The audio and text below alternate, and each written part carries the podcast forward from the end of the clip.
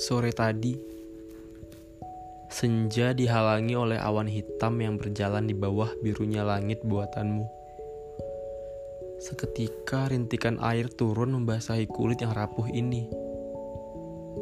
Seiring berjalannya waktu, rintikan itu berubah jadi ramainya air yang ikut membasahi semua masalah, kesal, sedih, bahagia, lelah, dan teman-teman lainnya.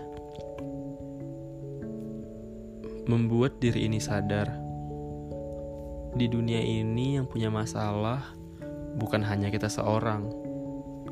Air sudah pasti turun di wilayah lain, membawa masalah pergi untuk sementara waktu, walau dia pasti kembali. Jangan pernah lari dari masalah. Selemah-lemahnya manusia, jalan akan selalu ada untuk menghadapinya. Jika selalu mencoba tidak menatap masalah, ini semua tidak akan usai.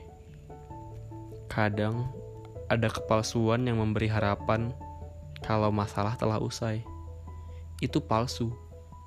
Jangan tanya kenapa, karena jawaban ada di kamu.